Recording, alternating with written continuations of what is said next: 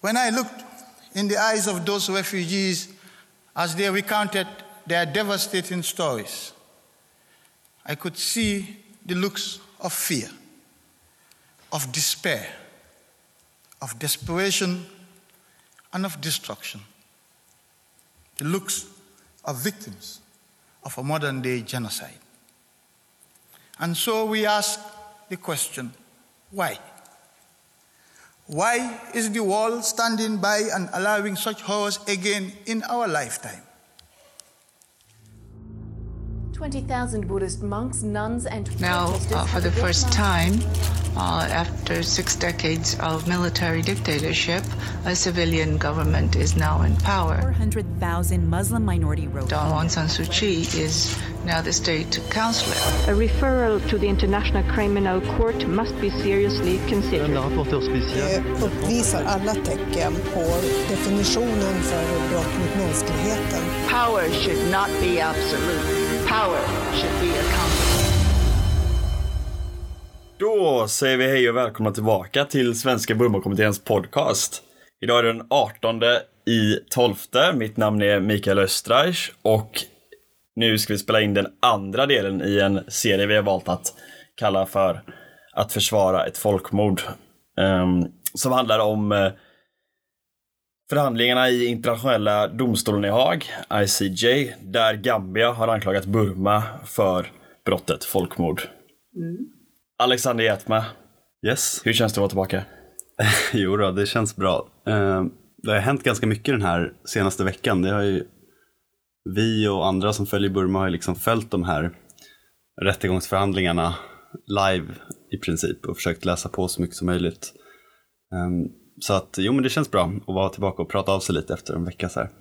Kristina Hjelmen, dina intryck från veckan? Ja, men eh, ödesmättat också, tänker jag. Det är ju väldigt stora frågor vi ska prata om här. Så att, ja, och eh, många, många timmar framför livestreaming, eh, framför ICJs sändningar. Ja, idag tänkte vi att vi ska gå in lite mer på detaljerna kring fallet. Eh, och dagens avsnitt kommer att eh, handla om eh, vad fallet egentligen handlar om, eller hur? Alltså Gambias anförande. Vi kommer gå igenom Burmas försvar. Eh, vi ska även få lite rapporter utanför rättssalen i Haag. Kristina, du har varit och intervjuat Abul Kalam som var med eh, Swedish Rohingya Association utanför rättssalen i Haag, eller hur? Stämmer?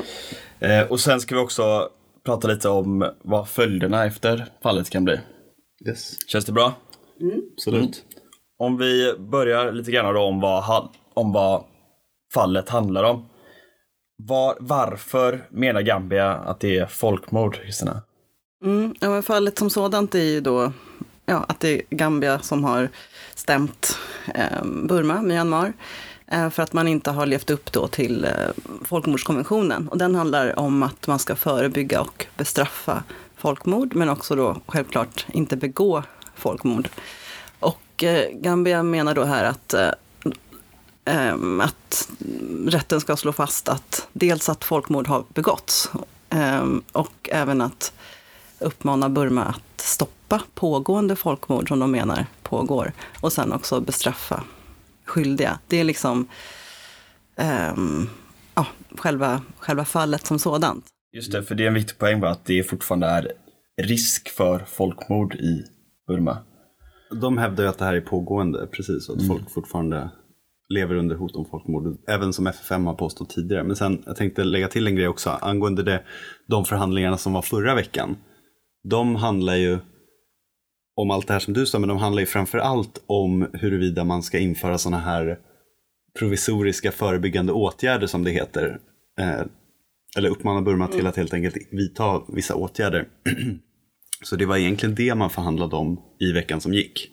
Och det har att göra med det här att man menar att det liksom är akut, att Ja, eh, det pågår folk, folkmord och vi måste införa de här ehm, provisoriska, vad heter det nu? Det heter provisoriska förebyggande åtgärder då, enligt konventionstexten. Och de, de kallar det provisional measures, Provisional i, measures, på ja. engelska. Då. Provisoriska åtgärder helt enkelt. Och det handlar ju, som du säger, stoppa det som pågår nu. Men det handlar ju lika mycket om att skydda och säkra bevis inför då en eventuellt framtida rättegång. vi kommer väl in på det lite senare, men de menar ju att eh, Burma faktiskt förstör bevis när de raserar byar och sådär. Eh, Om vi kastar oss in i eh, förhandlingarna 10 december så började Gambia argumentera för sin sak. Vad sades? Mm, vi hörde ju ett kort utsnitt från eh, Gambias ombud och justitieminister eh, Tambadou. Att ehm, ja, det, är ju- det är ju de här väldigt grova övergreppen som vi har hört mycket om tidigare. Men det som de lägger fram i, i sin eh, framställan är ju att man menar att eh, de här väldigt grova handlingarna har, har gjorts i syfte att förinta rohingyerna som grupp. För det är det som, liksom, som folkmordsbegreppet handlar om. Ehm, och då man förlitar sig mycket på den här FFM-rapporten som vi har pratat mycket om förut, alltså FNs utredning, där man har gjort över tusen intervjuer och det finns satellitfoton och, och så vidare. Så väldigt eh, mycket dokumentation. Eh, och då menar man ju, ja, då går man på framförallt, alltså i folkmordsbegreppet då, så är det dels, finns det olika folkmordshandlingar som ska ha skett. Och då pratar man framförallt om två handlingar och då, då är det att man ska ha dödat medlemmar ur eh, en grupp som då är skyddsvärd enligt konventionen. Eh, och, då, och den andra punkten är att man ska ha tillfogat allvarlig kroppslig skada till gruppen.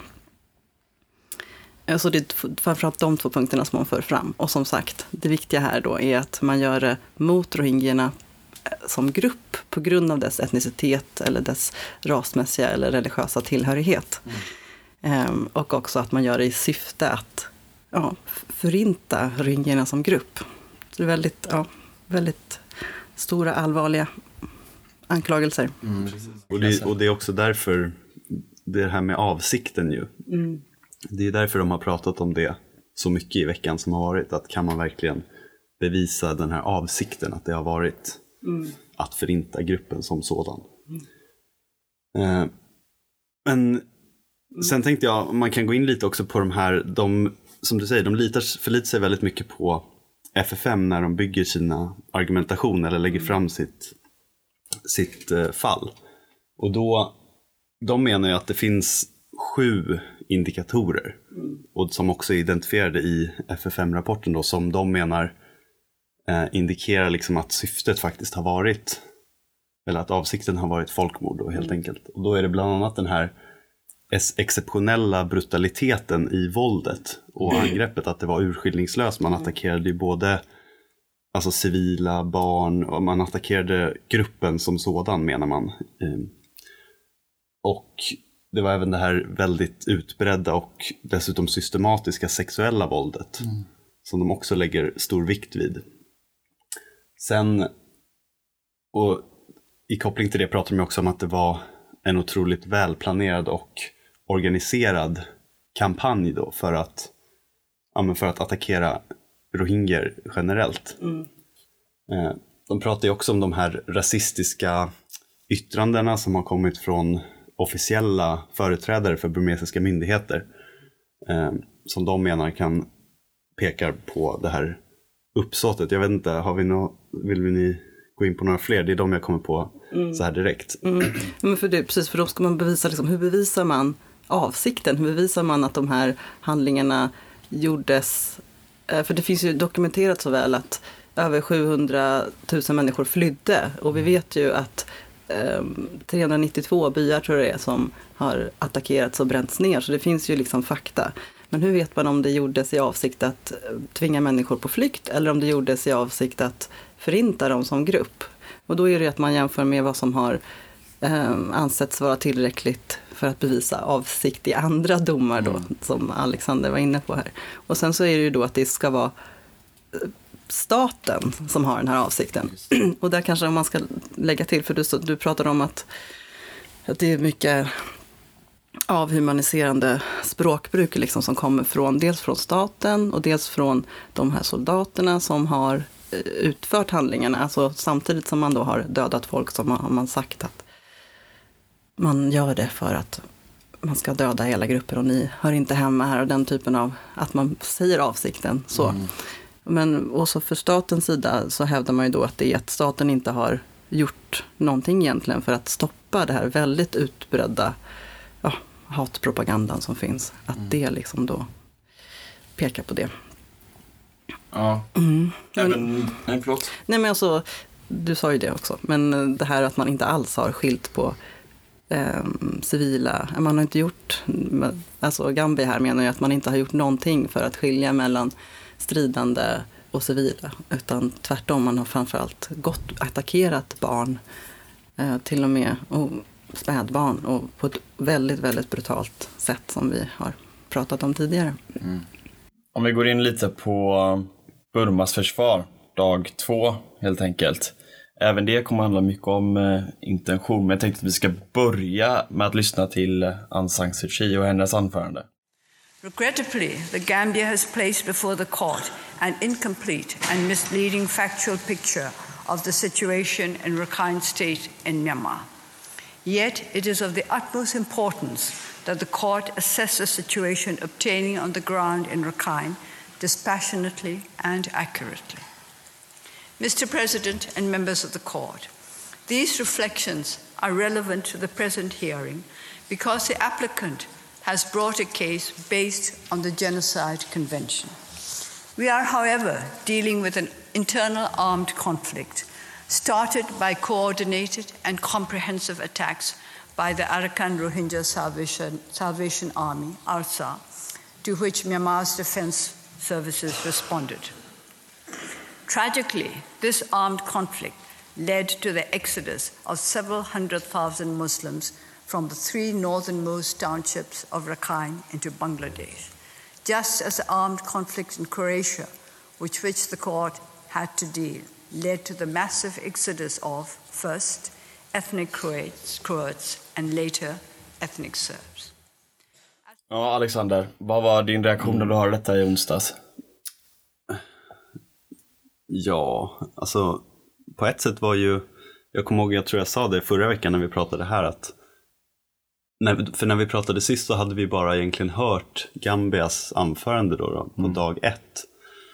Och då tyckte man ju, eller jag tyckte väl i alla fall att det här var ganska, alltså det kändes som en ganska väl underbyggd eh, anklagelse som de lägger fram. Men, och, och jag kommer ihåg att jag undrade liksom, ja, vad har vi att vänta oss imorgon? Vad kan de lägga fram då från sin, sitt håll? Och jag tycker ändå kanske att det var på något sätt ett starkare försvar än, än vad jag kanske hade väntat. Mm. I, alltså i den meningen att det är ju otroligt svårt att bevisa det här uppsåtet och i mm. de här folkmords eh, rättegångarna. Det har inte varit så jättemånga tidigare. Men eh, hon, alltså om man, vi talar om hennes tal då, så är det ju att hon hon har ju, talar liksom inte, alltså hon talar ju till rätten men hon talar ju lika mycket till sin hemmapublik och till det egentligen internationella samfundet då, som bevakar den här rättegången. Och, och vad jag menar med det är att hon har egentligen, hon talar lite som en politiker här. Att hon, hon går ju inte in i detaljerna, de rättsliga detaljerna på så sätt som de gör de här tre kollegorna hon har då som är en del av delegationen då. Som går in mycket mer i de rättsliga detaljerna. Men hon tar ju upp det här att eh, det här är en intern väpnad konflikt som pågår. Militären har svarat på terroristhandlingar från då Arsas håll. Eh, och det är dem man har stridit mot. Inte mot rohingyerna som grupp. Eh, sen erkänner hon liksom att det kan ha varit så att civila har kommit i kläm i de här eh, angreppen då mot militanter, militanta stridande i området. Sen blandar hon ju även in det här med American Army som egentligen är en annan konflikt men som pågår i ungefär samma område.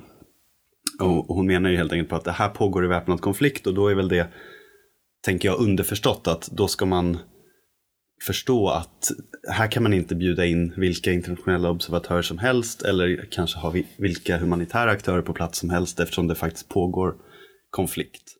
Nej, nej, men jag håller med att hennes roll är lite grann att tala om för hemmapubliken och all publik som lyssnar att eh, förklara att det här har ni fått om bakfoten. Det här handlar inte om folkmord utan det handlar om helt legitim terroristbekämpning. Och jag tänker att det var vä- väldigt i linje med, med, med i alla fall mina förväntningar, det, det hon säger. Men hon säger det ju på ett väldigt övertygande sätt.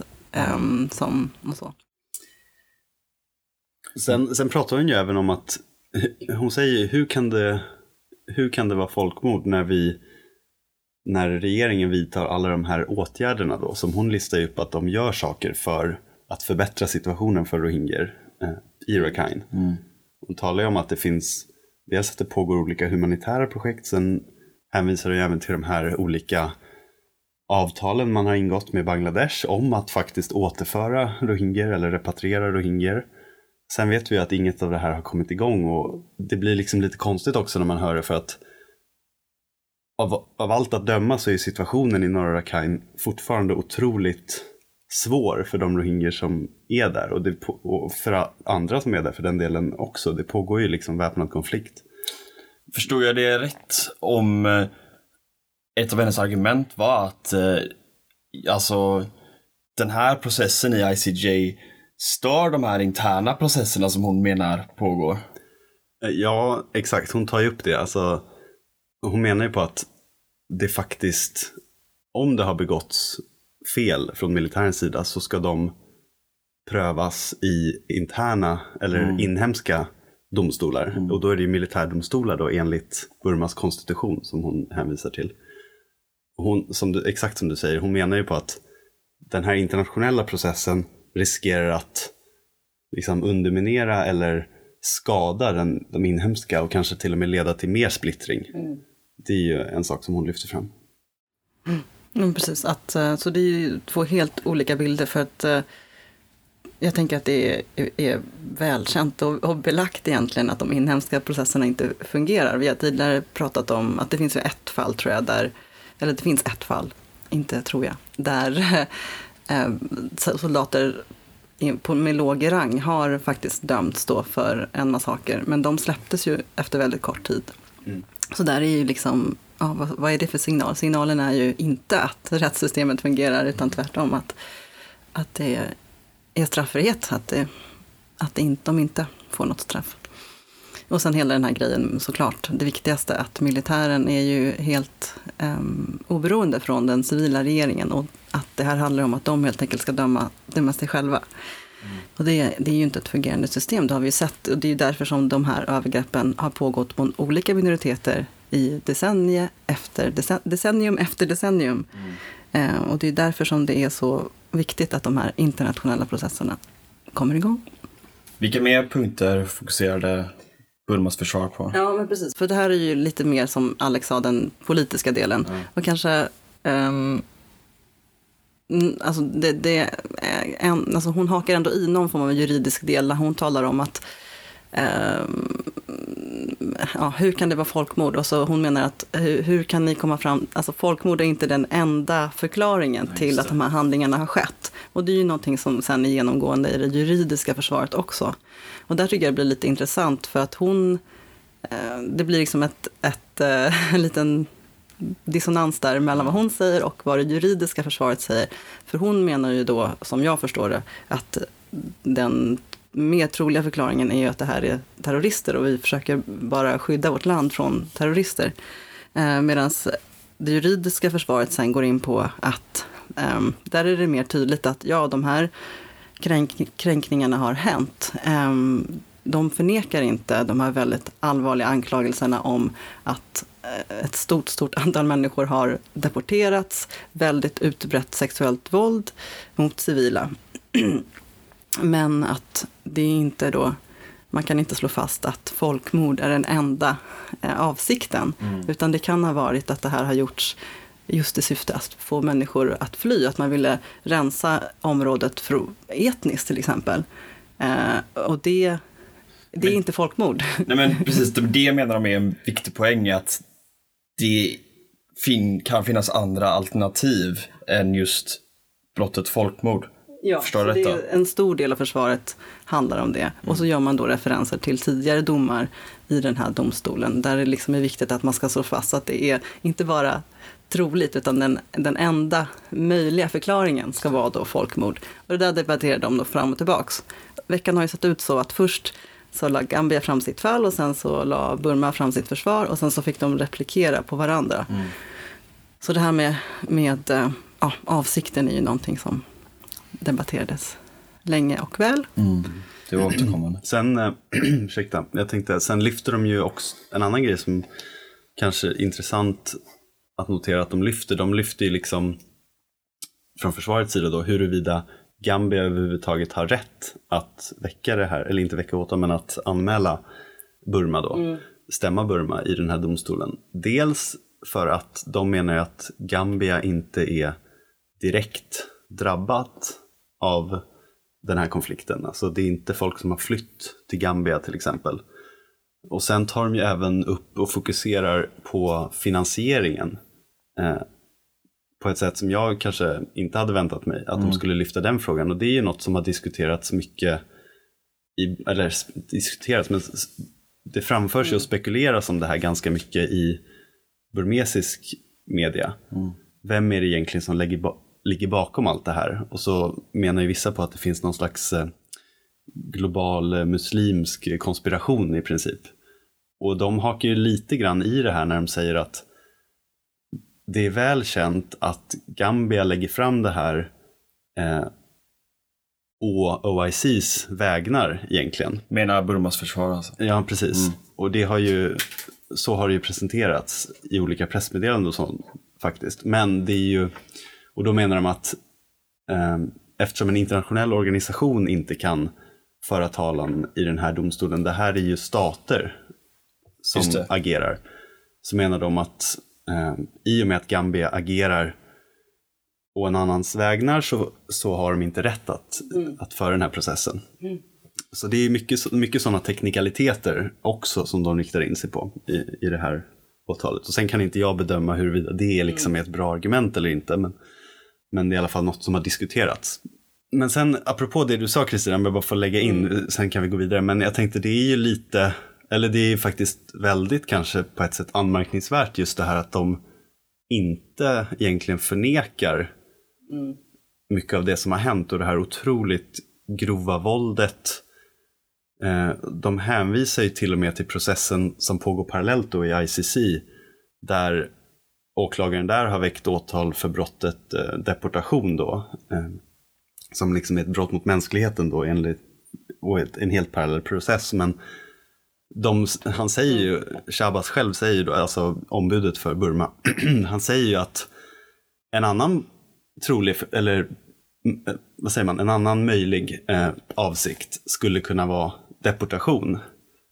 Eh, alltså han, sen erkänner han ju inte att det är så, men att han ens Ja. föreslår det är ju lite uppseendeväckande och där tycker jag man också hör de signaler vi har fått från en del av våra partners och så i Burma är ju att folk som följt den här rättegången, för det kan man liksom inte verkligen inte underbetona hur otroligt eh, vad säger man, hur otroligt följd den här rättegången har varit. Ja. Det har liksom livestreamats på nästan alla nyhetssajter, till och med i tv och sådär. Vi fick väl några siffror på två miljoner människor på, bara på en Facebook-sida och 10 miljoner i direktsändningar på tv. Ja, precis. Alltså. Det var ju någon, vi hade ju någon källa på DVB där som, som sa att de slog alla rekord och hade då två miljoner livestream under, under Aung San Suu Kyis tal. Så det var ju helt otroliga siffror egentligen. Så det är verkligen ett enormt intresse. Men jo, men det jag skulle säga med det här, det var ju liksom att för historiskt eller tidigare så har egentligen myndigheter i Burma och regeringen och även militären egentligen förnekat på ett, eller narrativet har ju hela tiden varit det här med terroristbekämpning och att man också har sagt att den här bilden som målas upp av det internationella samfundet och av FN-rapportörer och så, den helt enkelt inte stämmer med verkligheten. Men nu när de då inte förnekar att de här väldigt grova övergreppen faktiskt har skett, då är ju det en ganska stor vändning egentligen som en del av publiken i Burma i alla fall har varit lite förvånad över att se att liksom regeringen, okej okay, det här kanske faktiskt har hänt. Mm. Tidigare har ni sagt att Eller det inte har har hänt. hänt i alla fall. Från att liksom bilden har varit det här, det här är falskt, de, det här har inte skett. Så nu är bilden att ja, det här har skett, Mm. men det är inte folkmord. Det är ändå en väldigt stor förskjutning. Och jag tänkte också på, apropå att det är så många som har följt det här då, förutom det då, det här budskapet eh, från regeringen, så har man, ju också då fått höra på väldigt detaljerade beskrivningar av de här övergreppen. De, de tar ju upp exempel, väldigt hemska exempel på hur barn har attackerat spädbarn, gravida eh, och även den här skalan att så många människor har attackerats samtidigt. Och eh, ja, där kan man ju också bara spekulera egentligen, men eh, vad det får be- för betydelse. För jag tänker mig att det är första gången som många, många hör eh, de här bevisen. Eh, så. Sen kanske man kan säga å, an- å andra sidan att det har ju kommit liksom bevis tidigare. Det har ju funnits bevis och den här rapporten, FFM-rapporten, den är ju över ett år gammal, den första rapporten med på över 400 sidor med väldigt detaljerad bevisning. Och ja, det är svårt att säga. Mm, änd- ändrar man människors uppfattning eh, genom bevis? Eh, vissa menar att det, att det inte är där liksom skon klämmer utan att man har en väldigt tydlig, tydligt narrativ liksom, ehm, av att, ja, att det ändå inte stämmer. Mm. Jo, så är det ju såklart. Men jag tänkte en jättesnabb kommentar på det innan vi går vidare. Och det är helt enkelt att visst, FFM-rapporten har detaljerat allt det här. Och den har ju dessutom översätts till burmesiska, vilket inte alltid är fallet med sådana här stora internationella rapporter. Men oavsett det så kan man ju heller inte jämföra riktigt eh, den liksom påverkan som det här har. För att som vi sa nyss så har det här följts av liksom en stor del av befolkningen har ju verkligen följt det här nära, eh, på väldigt nära håll. Alltså följt livestream från rättegångssalen. Det är väl inte helt vanligt tänker jag. Och om man jämför med hur många som har läst 440 sidor FFM-rapport så tror jag att det här ändå har en helt annan potential att liksom nå, nå ut brett. det var bara det jag skulle säga. Ja, men jag tänker att vi ska gå vidare och ta klivet ut ur rättssalen.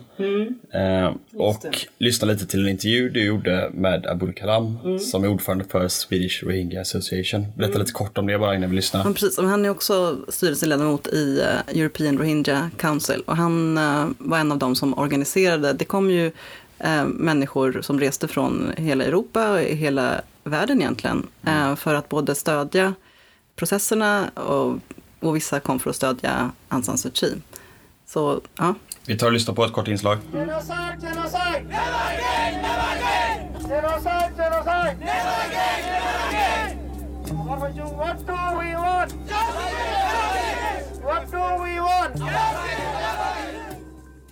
Första gången jag kan säga vi var glada eftersom många andra etniska grupper, till exempel kachiner, karener, även eh, en del rakiner, de som bor i Nederländerna, de har kommit och deltagit. Och eh, de försökte att hjälpa rohingya. De accepterade att det var ett folkmord som fortsätter i Burma. Men samtidigt, jag och de alla andra fördömer Aung San Suu Kyis tal. Vi aldrig tänkte hon kommer att säga eller försvara burmesiska Tatmadu eh, eller skydda dem. Men hon gjorde det. Det var mer än 120 medier, det, de som har deltagit, de visade live. Även den, vad kallas, eh, eh, DW, Deutsche Welle, de visade live.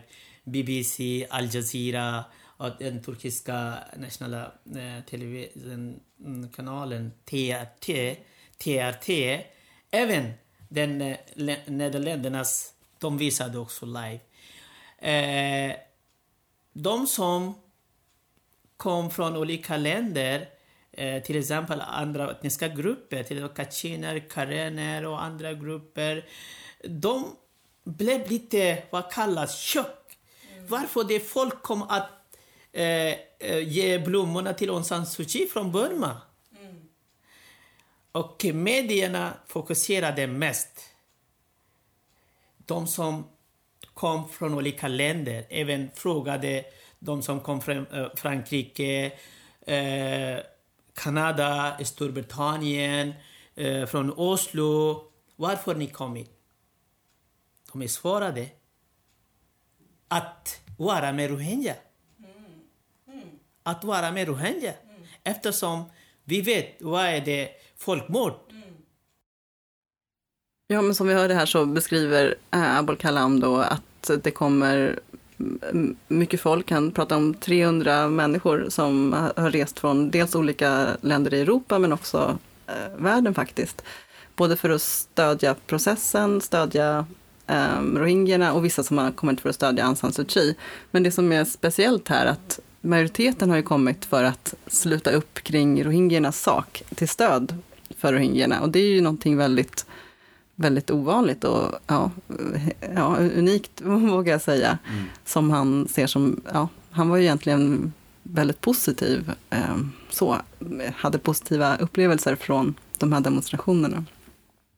Och där tänker jag också att han, han, beskriver det som att folk som hade, för det hade ju rest folk från Burma för att stödja delegationen och stödja Aung San Suu Kyi och som stod med stora plakat utanför rättssalen. Och skulle ge blommor till Aung San Suu Kyi. Blommor till hennes då, sådana här We support Mother Sue-plakat.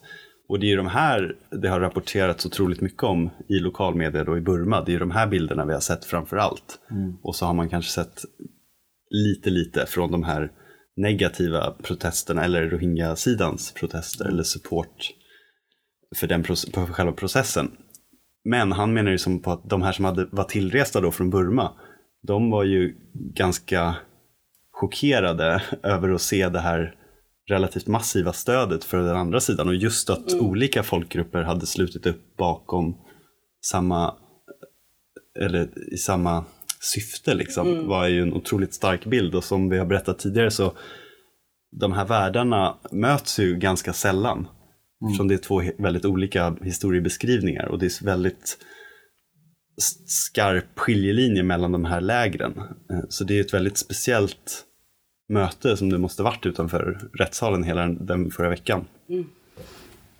Mm, jag tänker också att det är alltid ja, det är intressant också att lyssna på Abul Kalam eh, utifrån hans professionella roll såklart, men också utifrån hans personliga resa. Han kommer ju från en av de här byarna som ofta nämns, som nämndes under rättegångarna, eh, Minji. Eh, och där, där var det ju 750 människor som dödades eh, under väldigt kort tid. Och han har då, han har själv eh, född och uppvuxen där och sen har fått flytt eh, genom olika länder och till slut kommit till Sverige. Jag tänker att det är ja, väldigt speciellt hur, hur personligt påverkad han är. Och han eh, berättade ju också om att han då sista rättegångsdagen också hade möjlighet att gå in i, i salen och, och lyssnade på Aung San Suu Kyi. Och eh, han beskrev att trots att han inte egentligen hade förväntat sig att hon skulle säga någonting om, till fördel för rohingyerna så, så var han ändå besviken att det hade krävts så lite för att hon skulle kunna liksom vända hemmaopinionen. Han menar att det hade räckt med att hon hade sagt någonting i linje med att eh, vi, vi burmeser, vi tror på alla människors lika värde och värdighet. Mm. Eller någon, någonting sånt. Men det var ju faktiskt, det går ju faktiskt inte att hitta någonting sånt. Det finns liksom inget försonande, utan hon, hon går ju helt på förnekelse um, och nämner inte till exempel rohingyer. Vilket, ja, det är ju verkligen anmärkningsvärt. Och, mm. ja, det blir ja. Som jag förstår det utifrån eh, mitt samtal med dig efter att du har haft det här samtalet med Abul Kalam så var han också ganska positiv i det eventuella utfallet. Mm, ja men precis, han, han är, vad ska man säga, segerviss eller så. Han tyckte att det var, försvaret var svagt och eh, att han, han är ju väldigt positiv till att nu har omvärlden fått höra de här överväldigande bevisen och han tror ju att det kommer bli en, en, en fällande dom. Mm. Och ser liksom positivt på vad det kommer leda till. Dels när det gäller att stoppa de här pågående mm, kränkningarna, pågående eh, folkmordet då, som, eh, och eh, även vad det kan leda till framöver. Och det är ju ett väldigt vanligt resonemang att genom att genom ansvarsutkrävande så är det liksom långsiktiga förhoppningen att man kan stoppa kränkningar, inte bara mot rohingyer, men mot alla de andra folkgrupper Mm. som har blivit utsatta. Vågar vi säga någonting mer om vad det är vi, vi här inne tror kommer hända framöver? Nej, Tror vet jag inte vad jag tror. Jag är inte jurist heller så jag har svårt att uttala mig om de här avancerade liksom, processerna. Men om, av att döma av tidigare processer som har varit, eller förlåt. Nej, men jag tänkte bara, för vi vet ju vad som kommer hända snart. Ja, precis. Om vi, om vi börjar där, och det, vad, vad väntar vi oss? Precis, då kan man ju säga att de här första veckorna har ju som sagt handlat om de här provisoriska åtgärderna. Där man ålägger Burma att liksom upphöra med de här handlingarna. Och det beslutet väntar vi oss inom en relativt kort närtid. Eh, men sen väntar vi ju i andra hand på om det här överhuvudtaget kommer tas upp som fall där man prövar folkmordsanklagelserna. Eh, liksom. Och så om det då, så vi vet fortfarande inte om det överhuvudtaget kommer tas upp då i ICJ. Eh, Och om det väl gör det, då kommer ju processerna förmodligen hålla på i flera år. Om man ska döma av tidigare fall så har ju de hållit på i många år. Ja, precis. Och för de två fall som det hänvisats till, eh, det handlar ju om, båda handlar om Jugoslavien och då finns det en dom från 2007 och en dom från 2015. Och det är ju tiotals år efter själva handlingarna har skett. Men eh, precis, och även då om det blir så att själva fallet tas upp, fallet då som handlar om huruvida folkmord har skett eller inte och huruvida staten Burma har gjort tillräckligt för att stoppa det. Eh, även om det tas upp så är det ändå en väldigt brant uppförsbacke till att det skulle bli en fällande dom. Tänk, tänk, ja, eh, om man har lyssnat under den här veckan i alla fall, att det är inte en självklarhet att det, att det går liksom eh, Gambias väg. Och om man ser på, jag tänker de flesta de här olika domar som folk kanske känner till eh, när det gäller folkmord, till exempel Rwanda, Kambodja och Jugoslavien då. Där har det ju framförallt varit eh, olika specialtribunaler där individer har dömts för folkmord. Alltså inte ICJ då? Nej men precis. Eh, men då, som Sen sagt, har man ju lyft de här Ja, två som du nämnde, de är ju från ICJ. Men då har man ju också använt sig av de tidigare special, rätts, Mm. specialdomstolarnas rättsprocesser. Mm. Och i den från 2007, där slog man ju faktiskt fast i just ICJ att folkmord hade begåtts i ett specifikt fall och då var det ju Srebrenica. Eh, Men där, kunde man, där slog man inte fast att det var staten som stod bakom eh, och hade det här folkmordsuppsåtet.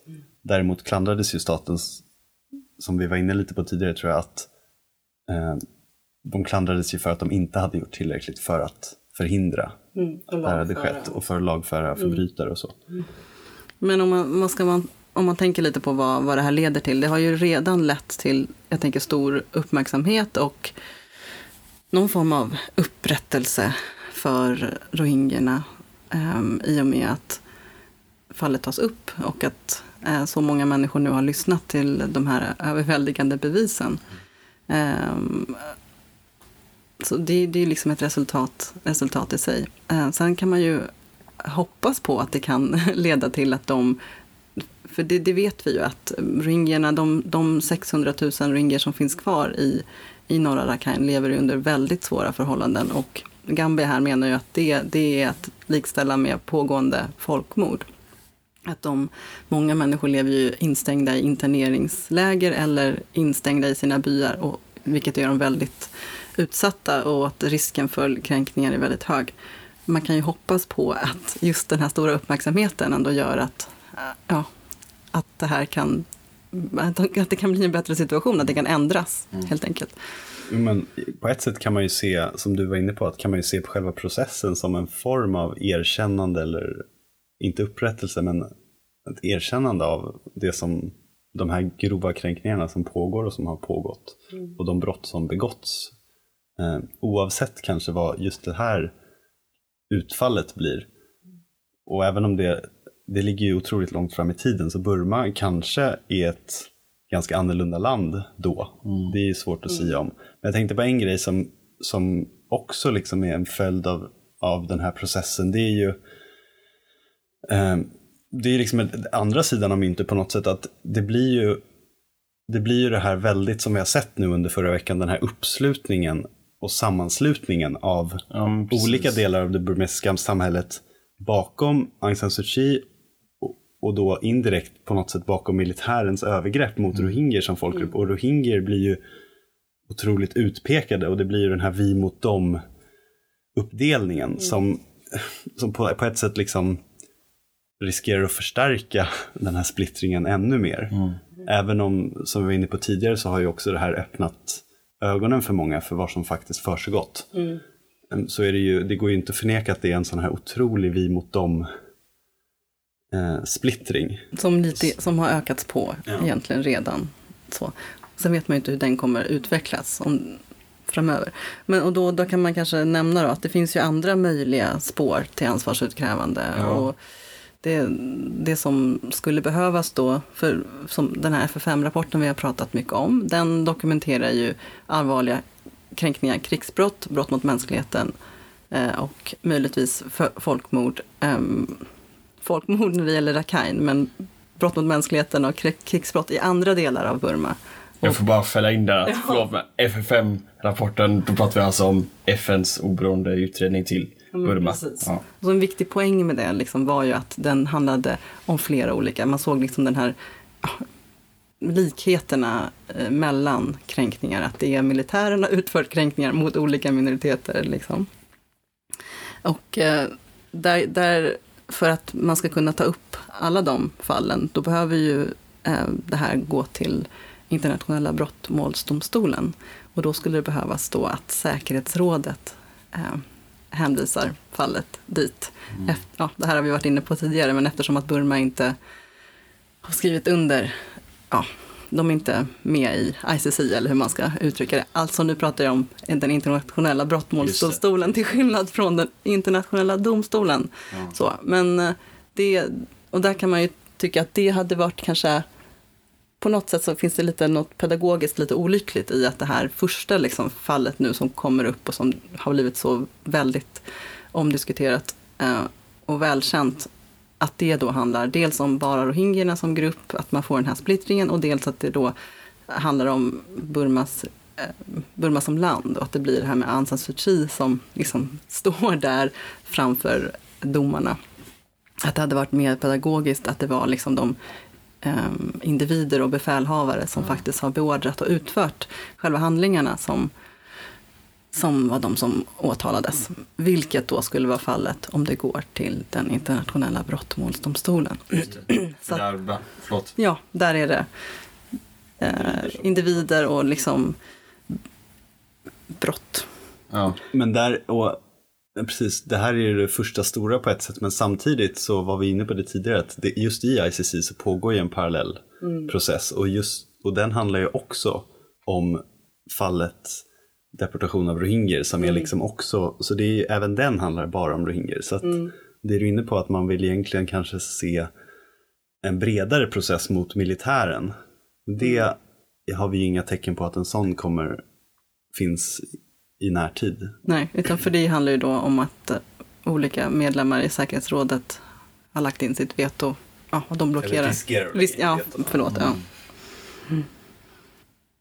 Innan vi avslutar så hade jag gärna velat ta upp en fundering som jag funderar på mycket under den här veckan. Alltså vad skulle hända om det inte tas upp? Alltså om, eller om det eventuellt konstateras att det här inte är folkmord. Det är någonting som jag funderar på, eller någonting som oroar mig. Mm.